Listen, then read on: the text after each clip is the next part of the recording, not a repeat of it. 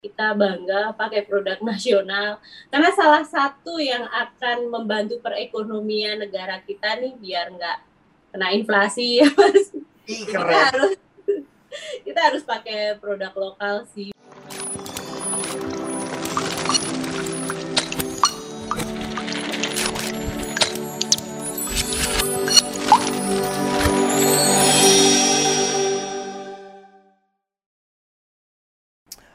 Halo Pinvestor, gimana kabarnya? Mudah-mudahan yang lagi nonton kita dalam keadaan sehat walafiat. Masih di sini di PKS segmen Ngopi Manis sama gua Ingga Putra dan Tentunya sama gue, Sony Agustiawan. yang pasti kita bakalan bahas topik yang nggak kalah seru dari topik kemarin. Tapi sebelum itu jangan lupa di subscribe biar kita makin semangat bikin konten menarik lainnya. Kita mau ngomongin apa sih Mas Son hari ini?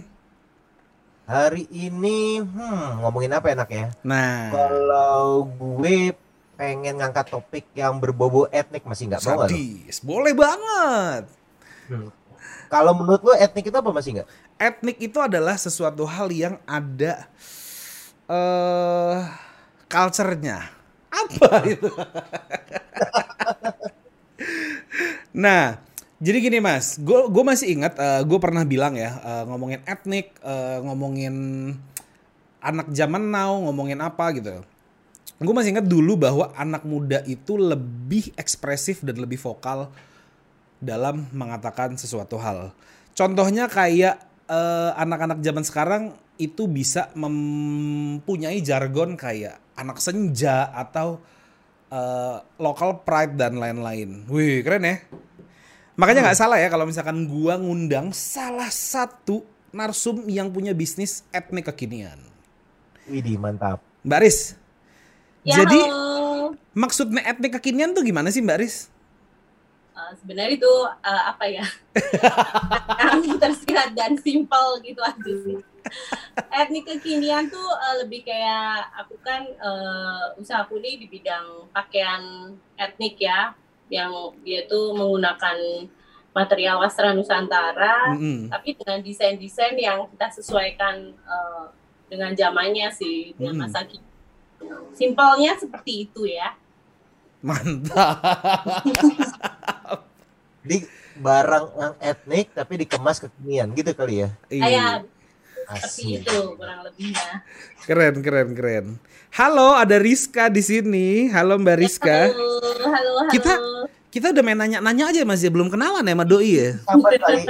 Belum kenalan kita nih. Iya. mbak, Mbak siapa ya Mbak? Mohon maaf ya Mbak ya. silakan, silakan Mbak Rizka.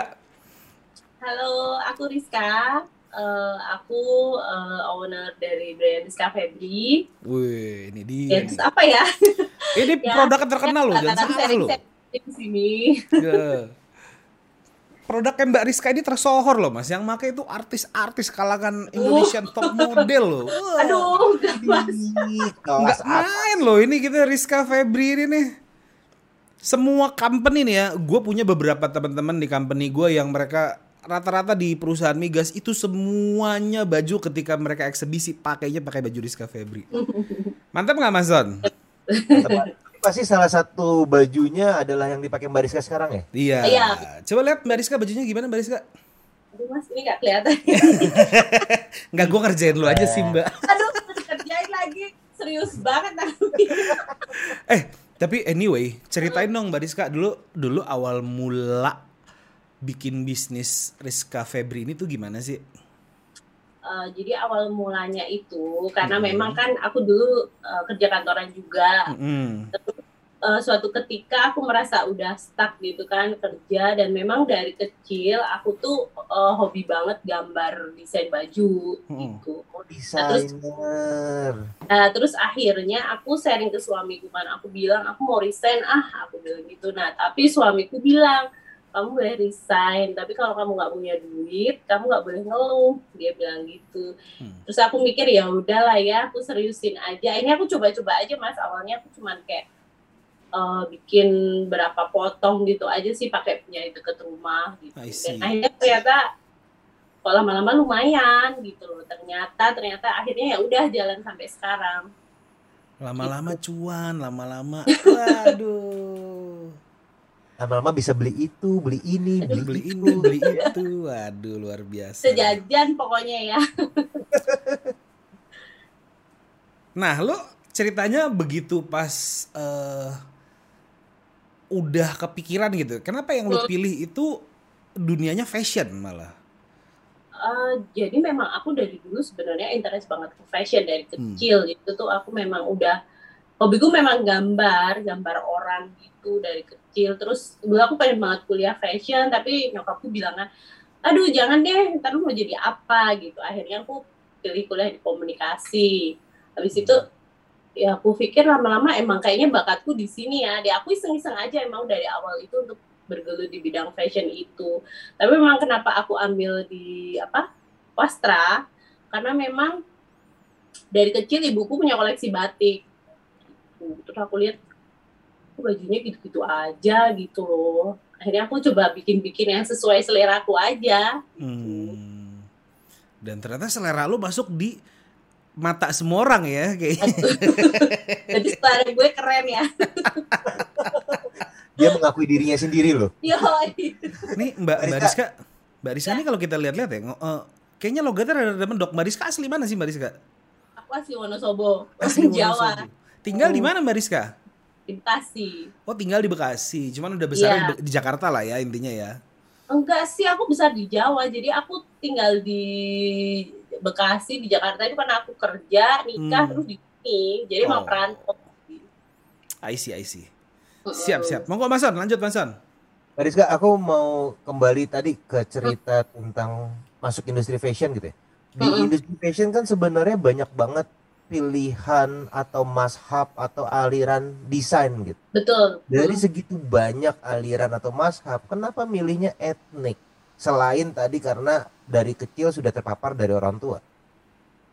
karena aku ngelihat eh, di Indonesia itu kaya banget wastra ya ada batik ada lurik ada tenun dan itu tuh eh, buat aku itu bagus banget gitu loh. Aku ngerasa ini nih gue banget gitu loh. Aku Hmm. ada ada ada feel gitu loh untuk kain itu. Jadi aku rasa ya memang ini ini cocok banget sama sama fashionku gitu loh. Terus aku ngelihat juga eh, jadi kan karena memang aku dulu kuliah di Jogja juga kan mas. Dan kebetulan eh, pengrajinku itu banyak ada di Jogja gitu kan. Aku sering datang ke sana. Jadi memang kayaknya tuh aku punya apa ya punya feel yang kuat deh kalau sama eh, kain lurik kain tenun itu tuh udah cocok banget gitu I see tapi kalau misalkan gue boleh tahu ya dengan etnik kayak Hmm. gini Mm-mm. target pasar lu tuh siapa Jadi Rizka Febri itu target marketnya perempuan sebenarnya khususnya di usia 24 sampai 34 tahun. Jadi perempuan-perempuan muda, dinamis dan fashionable. Rata-rata jauh itu sih Mas target marketnya di umur segitu. perempuan aja Memang awalnya di perempuan Mas, tapi Hmm. akhirnya dengan berjalannya waktu eh, ternyata banyak yang mereka juga butuh baju untuk suaminya, untuk part kerjanya. Nah akhirnya akhirnya kita juga eh, produksi juga untuk baju pria. Sebenarnya aku juga punya brand khusus untuk pria dulu, tapi sekarang lagi stuck. Aku punya brand namanya Mangku Luhur itu khusus untuk kemeja cowok. pria. Oh. Mm-mm. gitu. Tapi akhirnya aku nggak fokus kan, jadi aku akhirnya fokus ke Rizka Febri aja dulu sekarang. Tapi gue punya loh Mas ya. Mungkin mungkin eh, alasan yaudah alasan lo kenapa lo milihnya cewek itu apa sih? Karena gue cewek ya. Sederhana itu jawabannya. ya. Nggak alasan lo kenapa lo milih target cewek itu gimana sih simpelnya? Simpelnya kan perempuan ya doyan, doyan yang doyan belanja kan perempuan kan. Hmm. Jadi Iya sih. yang paling gampang apa sih yang paling gampang teracuni oleh perbelanjaan fashion pasti perempuan. I see bener-bener. Tapi gue ada loh mbak temen gue, gue punya temen yang laki ya. Iya. Namanya Aji nih gue inget banget nih. Tuh gue sebut aja namanya. Dia laki tapi dia tuh fashion banget loh. Into fashion banget loh. Dan Mm-mm. lokal pride banget anaknya. Iya. dan rata-rata anak-anak zaman sekarang nih itu yang cowok-cowok mostly itu bangga banget kalau pakai produk lokal. Iya sih, apa pun itu. Dari mulai outer aja mereka nyari. Yang penting lokal pokoknya buat mereka.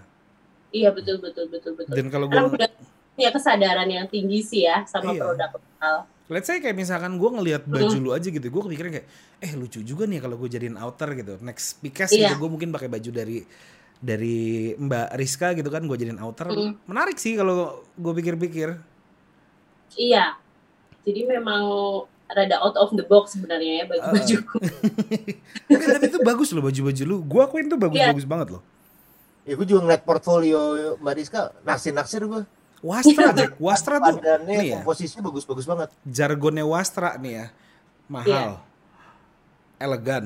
Bagus. Gue nggak tahu gimana orang kalau pakai Wastra tuh lo kekawinan pakai Wastra begini, Bor. Gue hormat aja gue. Tapi sebenarnya gini sih Mas, kalau apa orang anak zaman sekarang juga banyak yang nggak ngerti wastra juga sebenarnya ya. Itu Hmm. challenging juga sih. Nah jelasin dong, Wastra tuh apa sih? Nah, Mbak ini sebenarnya pertanyaan jebakan nih, pertanyaan jebakan. Ya itu tadi Mas, itu kan warisan Nusantara berupa kalau yang kita apa yang kita dalami ini adalah berupa kain-kain Nusantara sih khususnya gitu. Hmm. Jadi mengandung muatan lokal, muatan warisan budaya yang berupa baju atau kain. Iya, iya betul betul. Nah, Eh, kalau jualan produk kayak gini kan sebenarnya menurut gue rada susah ya. Betul.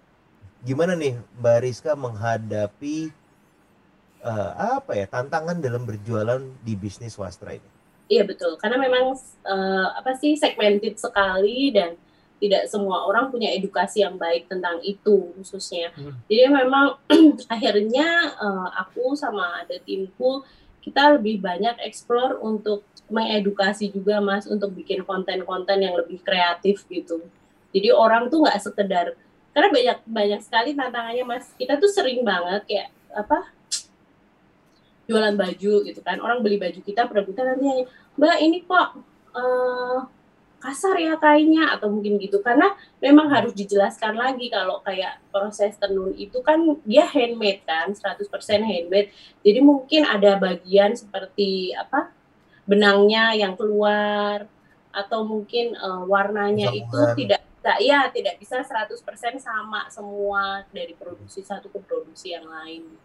Jadi memang akhirnya kita eh, harus kreatif banget untuk bikin konten dan mengedukasi orang tentang apa itu produk-produk Friska Febri itu apa, bahannya apa gitu. Kayak gitu sih Mas.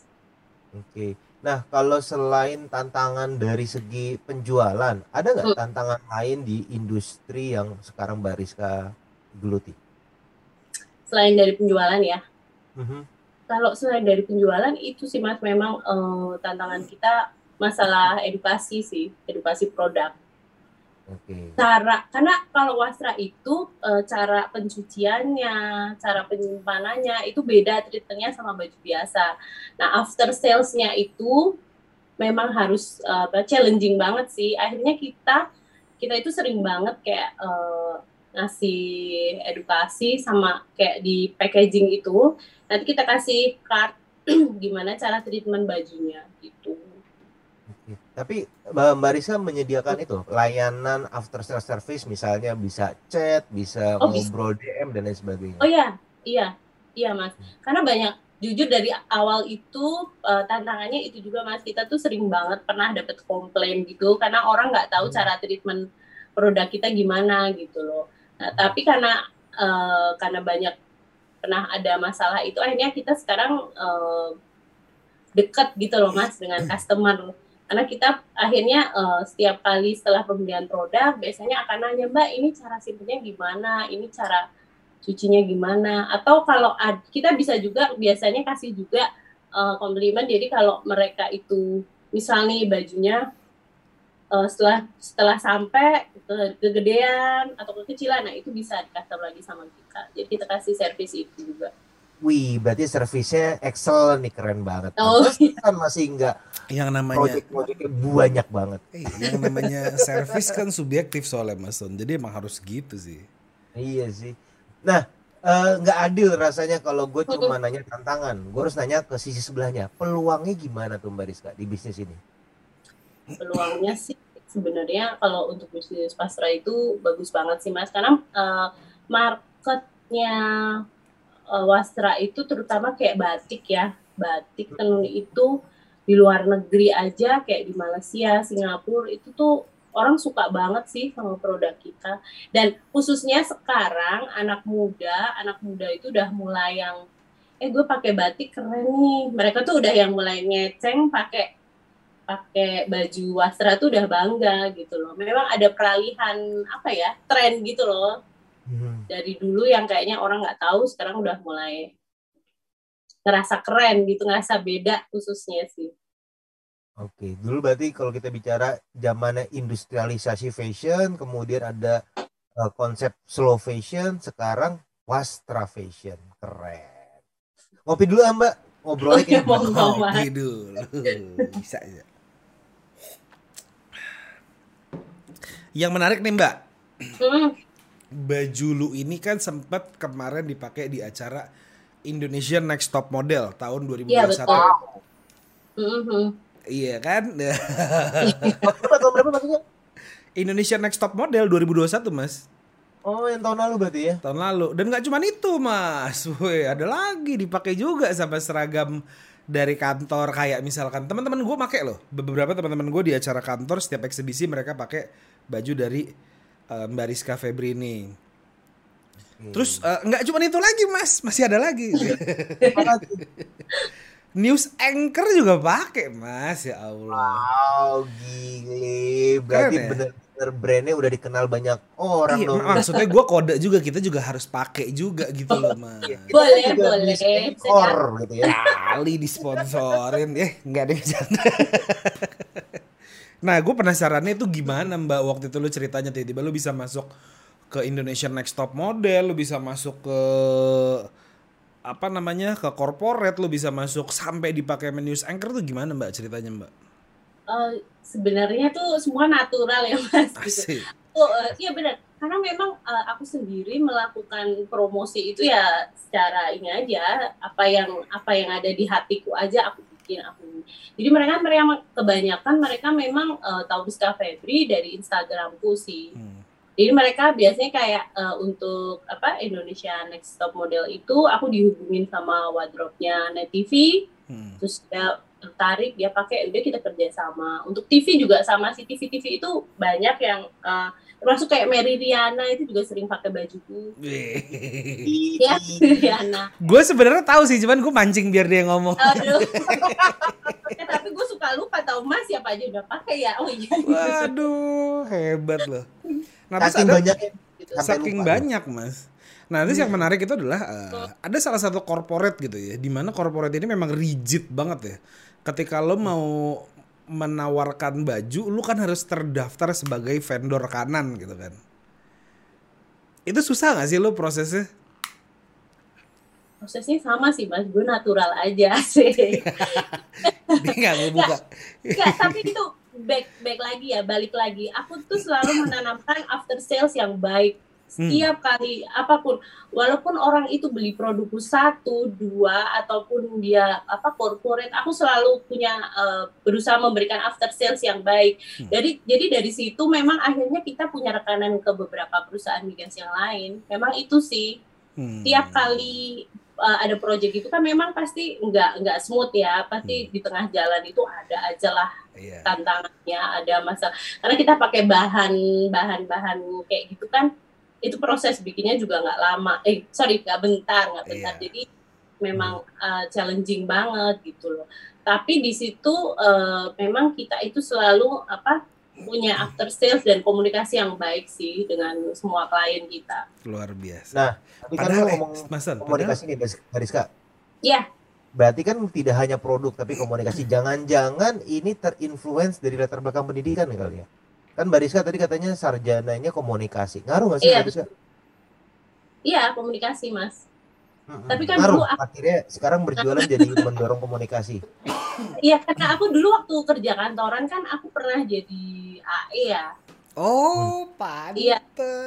Iya, iya. Itu ya. kan biasa kan ya, setiap kali ada pekerjaan habis itu absen. Jadi aku akhirnya aku banyak belajar sih. Uh, memang paling utama itu untuk membuat bisnis kita lebih apa? Lebih bertahan itu paling utama memang kita harus punya uh, komunikasi sama after sales yang baik. Hmm.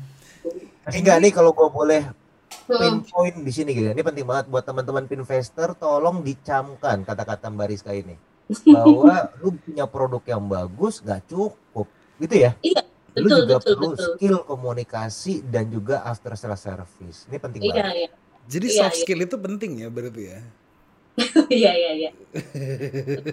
Kalau ngomongin industri fashion soalnya sekarang banyak banget sih Mas orang bikin baju sendiri kayak aku juga banyak baju-baju fashion banyak banget yang bikin tapi kan mungkin kita harus punya pembeda apa sih yang kita bisa kasih yang bagus buat layanan yang bagus untuk customer ya salah satunya ini. After sales luar biasa.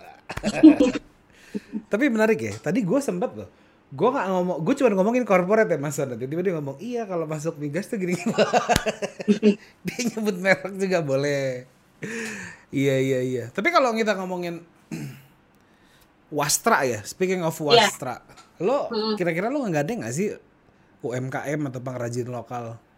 oh ya pasti Hmm. Jadi memang eh, di Rizka Febri itu kita punya rekanan pengrajin lokal beberapa di beberapa daerah yang memang semua produk kita menggunakan hasil karya mereka sih gitu. Hmm. Kalau boleh tahu mereka di mana sih ininya eh, pengrajin lo asalnya? Pengrajin ya pengrajin kita tuh ada di Jogja untuk lurik itu kita pakai di Jogja dan di Klaten. Terus untuk tenun kita itu pakai di Jepara. Untuk batik aku pakai dari Solo sama Jogja sama Cirebon. Keren. Dan semuanya handmade ya? Handmade ya itu challenging di produk kita tuh itu gue penasaran deh, ketika Ha-ha. misal nih contoh gitu ya, eh, Hmm. satu perusahaan pengen bikin eksebisi, oke pengen bikin eksebisi di hari apa gitu misalkan, ya dia pasti akan ngasih tahu info ke lo bahwa eh gue mau bikin ini dengan kuantiti segini, lead Mm-mm. time-nya seberapa lama kira-kira tuh? Misalkan let's say kita ngomongin 10 gitu, kita ngomonginnya Mm. handmade nih, untuk lead time sendiri gimana? kalau nah itu kalau diceritain sebenarnya panjang ya nah Gak apa-apa kita Kalau punya waktu 3 Mas- jam kok. Kita ya, tiga jam loh, kebetulan ya, ya kebetulan nih kebetulan tim tim produksiku itu cowok semua kan Hmm. Jadi mereka-mereka ini nih gila kerja. Jadi memang uh, aku itu sama timku itu setiap kali ada pesanan, misalnya kita saya bilang aja jumlahnya 50 gitu ya, Wih. 50 tuh itu dua minggu. Oh lama ya? Iya, dua minggu. Dua minggu 50. Itu tapi kan karena dari bahan dulu, dari pengrajin datang, Mhm. baru kita proses. Hmm. kemarin itu juga ada 101 kita bikin eh 110 itu tiga minggu karena bahan bakunya dari Bali Hmm. Masih enggak walaupun cuma 52 minggu tapi sebulan omsetnya beli motor Iya. dua biji mah lewat. Nah, gue gue Nah, penasaran kalau kata orang Jawa itu mas sawang sinawang Nih kalau ngomongin lead time nih, ini biasanya suka ada cerita menarik nih sama customer nih. Ada Iya. nggak lo cerita-cerita menarik kayak Mbak ini kok belum jadi sih bajunya gitu? Acara udah mulai. itu sering Ada cerita Itu menarik sering. apa deh? Itu sering ya itu khususnya untuk pesanan kayak corporate corporate itu ya karena memang kan kita dikasih timelinenya itu mendadak. Hmm. ada yang ngasih waktu cuman satu minggu lima hari dan itu barang harus jadi. Cuman ya balik lagi mas memang kalau eh, aku selalu ngejelasin kan ke klien mbak kalau waktunya mepet gini eh, aku jelasin bahanku nanti datangnya di tanggal segini ini segini. Nah nanti pas proses eh, produksi itu kami harapkan maksudnya mereka tuh udah fix gitu loh. Dari segi desain dari segi apa namanya ukuran. Karena kalau kalau yang dadakan-dadakan itu biasanya mereka kan eh, apa ya banyak banget yang eh, tahu-tahu tuh ganti ukuran di tengah jalan. Padahal udah di setengah jalan harus dirubah tapi selama selama kita punya komunikasi yang baik sih semua bisa diatasi lah Hmm. Tapi emang iya sih, anak-anak kantoran tuh penyakitnya gitu tau. Lu hari ini lu pinggangnya ukuran 34, besok pinggangnya bisa 36. Iya. Terus nanti hamin dua mbak, yang kemarin dua nggak cukup, boleh nggak diganti? Nah, Nah, Mbak Rizka, kalau terkait dengan ukuran, biasanya pakai ukuran standar SML atau benar-benar body fit sih? Ah, kita ada dua servis sebenarnya mas. Ini bisa se- dari customer bisa ngasih ukuran mereka. Yang kedua kita juga punya standar ukuran. Tapi kalau kita apa kalau yang dadakan-dadakan gitu mereka pakai standar ukuran sih biasanya. Hmm. Kalau custom waktunya lebih lama ya harus dibuat satu-satu dulu gitu. Tapi bisa ya custom ya? Bisa, bisa banget, bisa semua pokoknya kita mas. Apa lu gak ada? Apa lu mau gua ada? Yoi. Palu gak ada. Eh, Kan memang tapi harus ini ya, harus apa namanya, harus beradaptasi dengan keadaan. iya iya iya. Tapi kalau kita ngomongin Wastra nih, Wastra sendiri, iya ini nih sebenarnya gue pernah tanya tadi di offline, cuman nggak apa-apa ya kalau misalkan gue tanya ini di online ya. Oke, Wastra sendiri kan desainnya nih rigid ya menurut gue. Ini pertanyaan gue yang tadi nih Mbak. Gimana mas? Sorry, nggak dengar. Eh, Wastra ini kan kalau gue lihat menurut gue desainnya nih rigid gitu kan, lebih ke arah betul. formal. Us, udah saklek aja udah formal gitu kan. Mm-mm. Nah, gimana tuh caranya lu mensiasati baju-baju lu ini agar ramah anak? Anak muda maksudnya. Oh, Gak kan kita kan soalnya ngomong etnik kekinian nih. Ya. Ngomongin kekinian tuh udah pasti relate banget sama anak muda. Tuh gimana tuh lu Iya, cara siasatinnya? ya itu caranya memang itu kan kalau eh, bahan bahan kayak batik, tenun itu kalau kita pakai full full motifnya itu Hmm. memang kesannya jadinya kayak formal banget kan. Mhm. Jadi aku tuh selalu mengakali mengkombinasinya dengan kayak dengan motif yang lain atau dengan kombinasi dengan lurik, dengan yang polosan. Jadi kayak nggak ngeblok gitu loh mas, nggak Hmm. ngeblok. semua. jadi kayak lebih fleksibel aja, lebih lebih simple jatuhnya. Terus kalau desain Rizka Febri itu kan ciri khasku, aku suka dengan apa kating-kating asimetrik. Jadi memang nyentrik sih. Harusnya anak muda suka harusnya ya.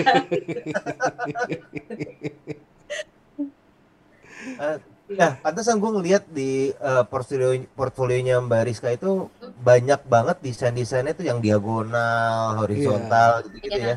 Iya. Yang yang campur-campuran. Nah, proses desainnya tuh gimana Mbak Rizka? Boleh diceritain nggak ke teman-teman boleh. Jadi biasanya untuk proses desain ya biasa mas kayak aku kan emang rada-rada seniman ya. Jadi butuh mood. Itu serius. Aku emang butuh mood banget untuk dapat aku harus bikin apa lagi ya. Kadang memang itu sih antara gimana ya antara sisi komersial dan sisi artistik kita tuh kadang bertentangan gitu loh. Setuju, setuju. Karena kalau udah komersil, ya kita harus continue, harus everyday kita bikin kayak gitu. Tapi kan namanya mood itu untuk memunculkan semangatnya itu kan kadang juga lagi nggak mood. Ya aku banyak ini aja sih. eh, jadi aku itu udah punya bank, mas bukan bank apa ya namanya ya, list desain sih List yang memang design. udah, ya yang memang Bucket oh, ideas cie. Apa lagi gue nambah-nambahin. di, di minggu ini aku keluarin ini jadi per dua week sekali pasti ada desain baru gitu. Hmm. Oh rutin dua, dua week sekali itu. Ya, karena memang kadang tim produksiku juga pusing sih ngeliat gambarku kayak bilang ini mbak baju apa sih mbak nggak jelas kayak gini. Aku mikirnya sampai dua minggu bikin polanya. Gue ngeliat reaksi muka Edo itu ketawa tau? Mbak ini baju apa sih mbak? Tapi aku bilang ya udah pokoknya ya ini aku gitu loh. Aku sekarang lebih belajar. Tapi aku sempat juga sih mas di, di kondisi yang kayak apa ya? eh aku ke distract gitu loh. Aku lihat ih kok orang lain bikin ini laku ya. Kok orang bikin ini bagus ya gitu. Tapi pada akhirnya aku nggak menjadi diri sendiri sih. Aku nggak original. Terus aku berpikir ya udah deh sekarang aku nggak perlu lihat kanan kiri ya aku jadi aku aja lah. Kalau orang suka ya monggo, kalau nggak suka ya tapi tetap dibeli sih. Kalau Hmm. Kalau nggak suka harus suka gitu ya. Iya, Tapi ngomong-ngomong Gitu kayak tadi ada ada tukang susu nasional lewat tuh ya. iya. Enak kali kalau kita minta ya. Mbak aku nitip mbak satu.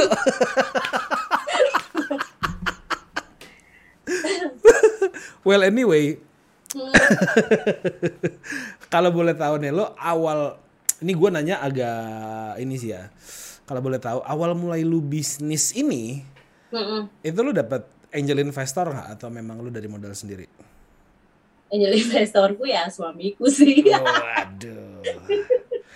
awalnya ya Mas ya enggak sih aku aku nggak nggak ada nggak ada collab dengan siapa pun sih ini berjalan sendiri aja Dari kecil sampai gede gitu ya pokoknya tiba-tiba sampai segede sekarang ya.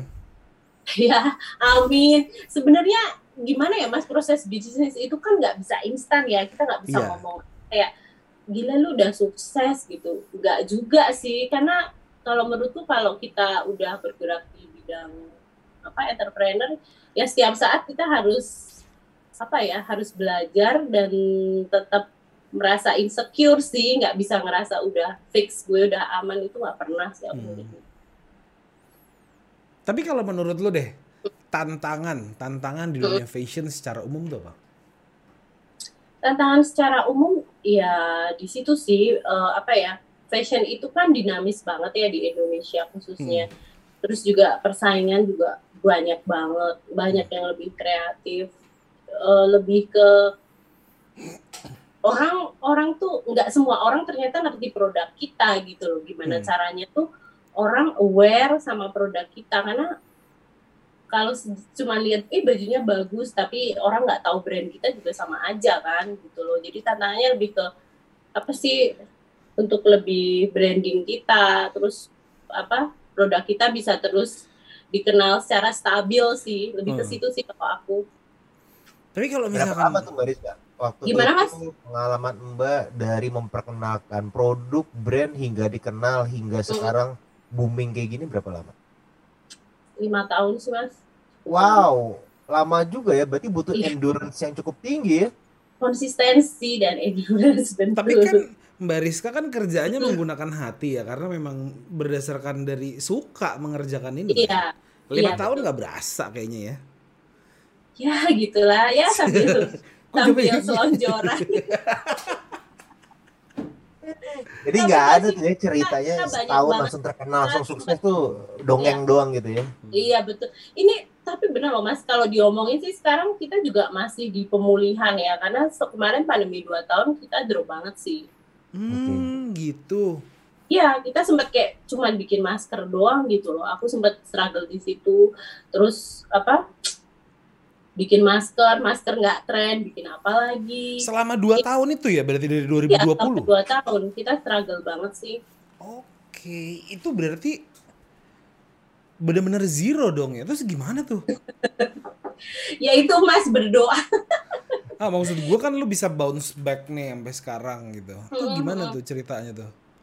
Ya akhirnya eh, nah pandemi itu aku cukup eh, banyak ngekat karyawan juga sih waktu itu masih di akhirnya aku benar-benar efisiensi kayak eh, ternyata aku rubah nih yang dulu aku harus punya admin banyak akhirnya aku mikirin aku untuk punya admin cukup dua terus aku yang paling aku rubah lagi strategiku aku harus banyakin ke konten kreator. Jadi dari pandemi ini aku banyak belajar sih Eh, ternyata yang kita butuhin itu lebih banyak untuk eh, gimana caranya orang tuh tetap tahu produk kita itu ada Hmm. gitu. Oke. Eksistensi ya. Betul. Jadi kita struggle banget sih di konten terutama eh, untuk sekarang itu kita banyakin di TikTok gitu. Tapi kan belajar banyak dari permasalahan yang Oh iya, betul jadi betul gitu betul, kan. betul. Iya ya. Kalau dulu Proses kan pendewasaan bisnis. aduh gitu. iya sih betul. Kalau dulu kan kayaknya ya udahlah ya udah enak gitu. Ternyata setelah pandemi itu tuh aduh itu struggle banget. Jadi apa yang lu pelajarin dari pandemi selain dari lu eh, merubah restruktur tim lu ini? Eh, nggak ada yang pasti sih yang jelas. Memang kita nggak bisa ngerasa kita tuh udah di bisnis level yang aman. Hmm. Jadi setiap harinya ya kita harus selalu inovasi sih Benar, benar, benar. dan harus adaptasi sih sama keadaan itu paling penting. Nggak bisa kayak dulu kan cuma Instagram ya kita Hmm. Instagram itu ya udahlah orang pasti lihat. Sekarang ada TikTok dan TikTok itu beda lagi. Gila, gue ngeliat orang Dunianya beda di TikTok sekarang. tuh TikTok. barbar loh mas. Maksud gue gini loh, dia bisa loh. Oh iya mas, ini coba ini ada baju kayak gini. Dia live di TikTok, dia jualan betul. mas. betul, Hmm. betul. Tapi menurut lu gimana Mbak Riz? Efektif di TikTok jualan? efektif sekali sih. Am- kalau kita FYP ya, kalau satu konten kita FYP itu itu amat sangat efektif sekali jauh sih sama Instagram saat ini ya. Hmm. Nah, Rizka lu ngomongin FVP membuat gua tercubit nih hatinya. Kalau Iya. boleh, boleh, Terkubit boleh lah ya. gimana sih Iya. gila asli artinya gila. Eh, tips and trick dong untuk teman-teman investor yang lagi nonton di YouTube maupun denger di Spotify. Gimana caranya bikin konten TikTok yang FYP? Nah, boleh bener gitu nih, menarik nih. sharing. Cakep loh Mas Son. Ini ini Hah? menurut pengalamanku aja ya Mas ya gitu. Justru pengalaman itu yang paling proven kan? iya dong. Ya, jadi eh, di Rizka Febri itu kita itu sudah mulai apa mencoba main TikTok itu dari tahun lalu. Hmm. Eh, dari tahun lalu dan kita baru ngerasain akhirnya sekarang tuh beberapa kali lah ada seringlah FYP itu setelah setahun kita konsisten main TikTok Oke. dan ternyata TikTok itu memang eh, beda banget ya sama Instagram. Kalau Instagram itu kan algoritmanya dia suka berubah-ubah kan. Dan kalau TikTok itu memang paling penting itu Tadi dulu. Tunggu pesan-pesan berikut. oh sorry Iseng banget masih gue. Ya kan habis orang-orang pada nungguin tuh, ah, gimana caranya? Ayo mbak, lanjut. Sorry, sorry bercanda. Iya, itu yang paling penting tuh kalau di TikTok ya, memang kita harus konsisten, konsisten untuk bikin konten dan sampai kita ketemu ketemu kliknya nih. Kayak di Rizka Febri itu di TikTok itu yang eh, kontennya FYP itu biasanya eh, OOTD fashion atau eh, cara-cara apa ya tips and trick fashion. Nah akhirnya kita ketemu oh ternyata kita kalau orang tuh lebih suka ke tips and trick. Nah akhirnya kita kembangin terus tuh konten-konten di tips and trick gitu. Hmm, menarik juga ya. Iya sih, menarik Iya. ya kalau konten tips pakai baju eh, tips pakai eh, da- eh, dasi ke kondangan, tips pakai jas ke kondangan. Iya, Itu TikTok tuh Oh, iya iya iya. iya. menurutku legit banget sih dan ibaratnya tuh dia subur lah kalau TikTok tuh. Instagram mungkin rada boring aja karena udah bertahun-tahun ya. Gue ada sih beberapa akun Instagram yang gue follow ya, gue follownya yang tips and trick gitu sih. Oh ternyata doyan fashion ya. Oh enggak enggak enggak, maksud gue tips and trick yang memudahkan hidup gue aja. Oh iya iya iya betul betul. Iya iya menarik juga ya kalau misalkan konten Iya. tips and trick ya. Tips and trick, edukasi itu TikTok itu bagus banget sih di situ. Hmm. Karena Eh, orang akhirnya kayak Pernah hard selling nggak mbak Rizka? Kayak, eh gue jualan ini gitu, gitu kayak yang di pasar-pasar gitu-gitu. Eh tapi di Oh, TikTok ada loh kayak gitu mas. Ya ada kalau banyak. hard selling itu kita pakai live, live TikTok sama live IG. Oh. Efektif tapi itu. efektif sih efektif efektif gitu ya cuman gimana ya kita nggak bisa ngomongin juga setiap uh, bulan penjualan kita pasti bagus juga enggak sih tapi Hmm. memang tergantung lagi kitanya mau effort apa enggak sih sekarang sih itu aja sih jawabannya mas nggak bisa Hmm. yang kayak aduh brand gue udah gede ngapain juga gue kayak gitu udah nggak bisa jadi memang kita harus mau effort aja lebih capek memang tapi ya emang itu adaptasi Harus mau ngejar bola gitu ya. iya betul betul betul Tapi kalau gue penasaran deh mbak, kalau Hmm. bisnis model lu ini jualannya ada toko offline gak sih? Sebenarnya gue nggak ada toko offline ya. Toko offline gue cuman ada di alun-alun Indonesia sama di, di Krasnada Jabar saat ini. Hmm, Tuh. jadi Terus bener-bener untuk pure online ya. pure online sih. Dan lu lebih banyak ngel- eh, arahnya ke corporate gitu. Enggak juga sih. Aku Hmm. ada corporate sama ada retail juga. Hmm, terus gue kalau gue mau nyari retail baju lu di mana mbak? Kan ada di IG dan di Shopee. Oh siap. Jadi kita investor yang mau nyari eh, baju-baju dari eh, Rizka Febri itu bisa langsung ke IG-nya nanti ada di link Shopee-nya. Ada kan ya Mbak ya? ada, ada, ada.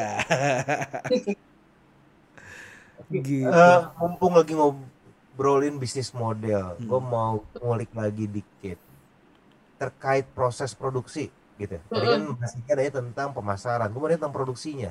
Hmm. Boleh nggak ceritain dikit? Oh, untuk produksi ya.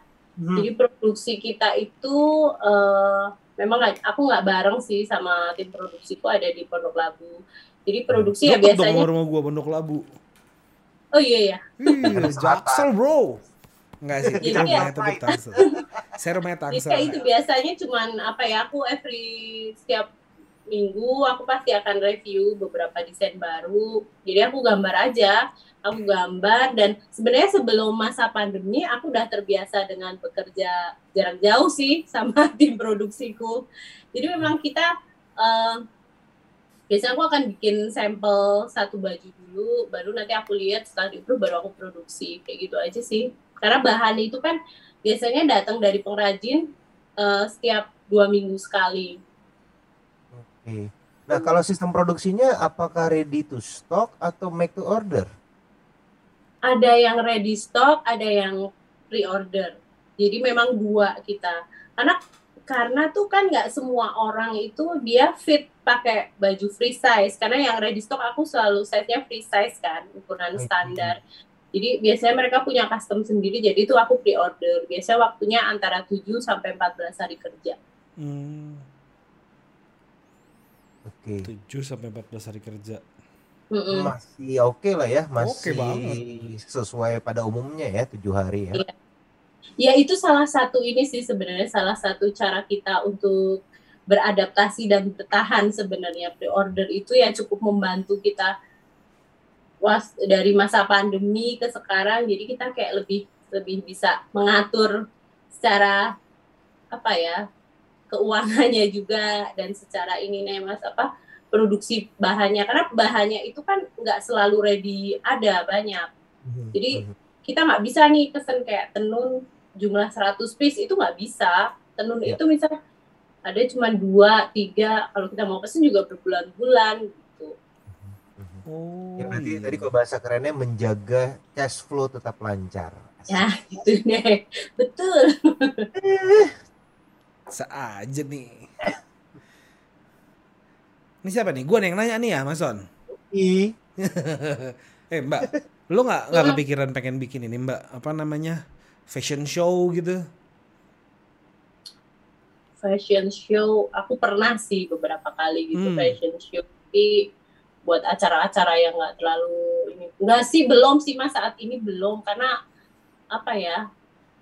Aku belum belum siap aja. Karena uh, dari kemarin pandemi ke sekarang itu tuh produksiku masih agak belum bisa terlalu banyak. Mungkin kalau aku dapat kesempatan acara yang menarik dan cocok dengan apa dengan visi misiku ya mungkin aku mau itu sih. Luar biasa. Nyambung dikit dong tentang fashion show. Karena pasti gue yakin nih teman-teman pinvestor banyak yang bingung apakah kalau kita bikin bisnis fashion harus fashion show nggak sih sebenarnya seberapa penting sih fashion show di industri ini kalau aku pribadi ya kalau menurutku mm -hmm. enggak sih enggak enggak fashion show itu lebih ke branding aja sih sebenarnya. Kalau mungkin kita punya budget dan kita punya produk yang bagus serta apa target market yang sesuai itu sih boleh bagus. Jadi, Tapi kalau untuk untuk kita yang masih pemula hmm. atau kita pengen Iya, aku lebih lebih lebih menyarankan ke konten sih lebih hmm. banyak. Dia belajar untuk ke konten. Jadi fashion show ini branding or flexing nih? Wis. ini menggiring opini banget nih Mas Inga. Gue bercanda ya Allah. Mas Inga, kita bisa ngajak teman-teman Pinterest buat komen. Iya, iya. Pinterest milihnya mana? Branding atau flexing? Yes, jangan lupa tulis di kolom komentar. Habis itu gue dihujat. Gak, gue cuma gue cuma bertanya. Jadi uh, untuk branding or flexing. Boleh lah ya. Boleh. Yeah. Tapi kalau dalam bisnis ini ya, namanya bisnis pasti ada dong yang namanya jatuh bangun ya kan. Mm. Nah, kalau dari lu kisahnya gimana tuh Mbak Riz? Selama lu bikin bisnis, pernah nggak lu jatuh banget? Kan tadi yang pandemi udah pernah tuh lu ceritain tadi sebelumnya. Mm. Mm. Selain dari pandemi, pernah nggak lo sampai ngedrop banget? Sebelum pandemi sebetulnya enggak sih mas ya maksudnya masih ya? stabil. Ya? Iya, ya pandemi aja itu yang bikin kita lumayan shock. Hmm, gitu. Jadi kalau Mbak Rizka tuh gini Mas Sony, kadang ada masa kita di atas, ada masa hmm. kita di atas terus gitu loh. Jadi nggak pernah di bawah di atas. Adanya cuma atas dan atas banget gitu ya. Atas apa atas banget. Ya kan? Tapi ya itu juga sih kayak kata Mas Sony tadi sih, gimana cara ngatur cash flow kita aja sih. Jadi nggak bisa kayak oh di zona nyaman sih, zona aman itu udah nggak ada sih. Hmm. Jadi ya memang gimana caranya deh pas kan pasti ada seasonnya mas kalau fashion itu pas di lebaran itu biasanya sales naik nanti habis lebaran sales kita turun nah pas turun itu kita harus punya alternatif produk yang cocok untuk masa-masa kayak gitu biasanya Mantap. Mm-mm. Peak season sih, peak season. Peaknya itu biasanya lu di musim apa tuh mbak? Biasanya kalau lu jualan. Kalau jualanku tuh kalau peak season ya pasti di lebaran akhir tahun.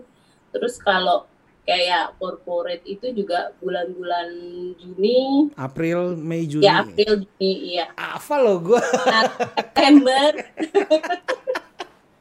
Nanti September. sama kalau itu, sama kalau lagi musim kawin, Iya musim oh ya kalau musim kawin musim terus ya sering ini pasti ya kan kalau banyak yang menikah, banyak yang kawin, orang kan banyak perlu baju ke kondangan kan. iya iya iya baju kondangan iya jadi Bagus mereka sekali menyelamatkan butuhnya- dirinya Mas Son ya. Mas ini senang banget bermain di ujung tanduk ya. Aduh, Mbak, eh, apakah ini bisnis pertama Mbak Rizka? Apa sebelumnya pernah coba bikin bisnis yang lain? Sebenarnya pas zaman aku kerja kantoran itu aku pernah punya bisnis thrift sih dulu aku thrift mainnya Fashion Thrifting. juga berarti ya? thrift Iya. fashion iya nah udah sih terus habis thrift udah aku bergelut di sini aja dari dulu nggak pernah ada bisnis lain sih so far Nah, Hmm. kenapa tuh berhenti atau menyudahi bisnis thriftnya? karena aku lebih fokus ke Rizka Febri sih waktu itu jadi aku berarti paralel ya jalaninnya. Iya, aku tuh bukan tipikal orang yang bisa kerjaan banyak gitu loh mas, memang nggak multitasking, jadi harus fokus ke satu gitu. Berarti orangnya setia, flexing Ah. deh. Aja nih Pak dosen. Aduh. Udah ah, lu, lu lagi enggak? Malu enggak digituin? Yaudah, ke depannya bakalan ada apa nih di ke depannya bakalan ada apa yang baru di Rizka Febri ini? Oh, untuk ke depannya sih, ini planning sih baru planning Masun. Aku sih pengen eh, apa ngebantu UKM UKM juga. Jadi beberapa pengrajin-pengrajin itu kan mereka punya produk ya kayak kain. Nah itu aku pengen nantinya aku juga akan pengen apa sih jualan juga produk-produk wastranya Hmm. yang belum jadi baju ya. Jadi aku pengen nantinya Rizka Febri itu dari hulu ke hilir itu ada semua gitu ibaratnya gitu ya. Amin, amin. Amin, amin ya rabbal alamin. Beris. Sebelum Iya. gua tutup, any last word dari lu, Mbak? Mm-mm. Masih enggak? Sebelum ke last word, gue mau satu dong pertanyaan tambahan. Apa boleh, boleh, Mas. Boleh? Ada nggak kesan atau pesan atau ini deh wejangan dari Mbak Rizka untuk para konsumen Indonesia Mm-mm. dan untuk para IKM yang bergerak di industri wastra? Ada dua wejangan. Monggo Mbak Rizka. Jangannya apa ya? Eh, ya kalau aku sih untuk para customer juga ya, ya marilah kita pakai produk lokal, kita bangga pakai produk nasional. Karena salah satu yang akan membantu perekonomian negara kita nih biar nggak kena inflasi ya Mas. Kita harus kita harus pakai produk lokal sih bangga pakai produk lokal ya jangan cuma buat gaya-gayaan tapi memang dari hati kita suka produk lokal sih gitu. Luar biasa. Kalau untuk IKM, Local pride. Wow. ya untuk UKM eh, saatnya kita berkolaborasi sih kalau aku ah cakep. Cakep. iya Well, thank kita you banget. bisa saingan kok kita sekarang kolaborasi aja Iya, Bareng- sekarang dunianya udah begitu kok Iya. kolaborasi. Sama kayak jargonnya Pinvest, learn, connect, collab. Eh, masuk ya? betul So, betul betul betul Well anyway, thank you banget ya Mbak Rizka. iya sama mas Udah mau mampir-mampir, udah mau ngobrol-ngobrol santai bareng kita di Pike segmen Ngopi Manis ini. Mudah-mudahan apa yang dicita-citakan Mbak Rizka itu tercapai dan Amin, ke depannya kita semua makin sukses juga. Oke kalau gitu kita langsung tutup aja. Thank you banget buat semuanya. Sampai jumpa di Pike selanjutnya. Jangan lupa di likes, di share, di subscribe dan di komen yang barusan tadi kita omongin di komen antara flexing atau branding. Kalau gitu gue Ingga Putra. Gua Sony Gustiawan. dan aku Rizka Sampai jumpa di PK segmen Ngopi Manis selanjutnya. Bye-bye. Bye bye, selamat ngopi semuanya. Ya, thank you.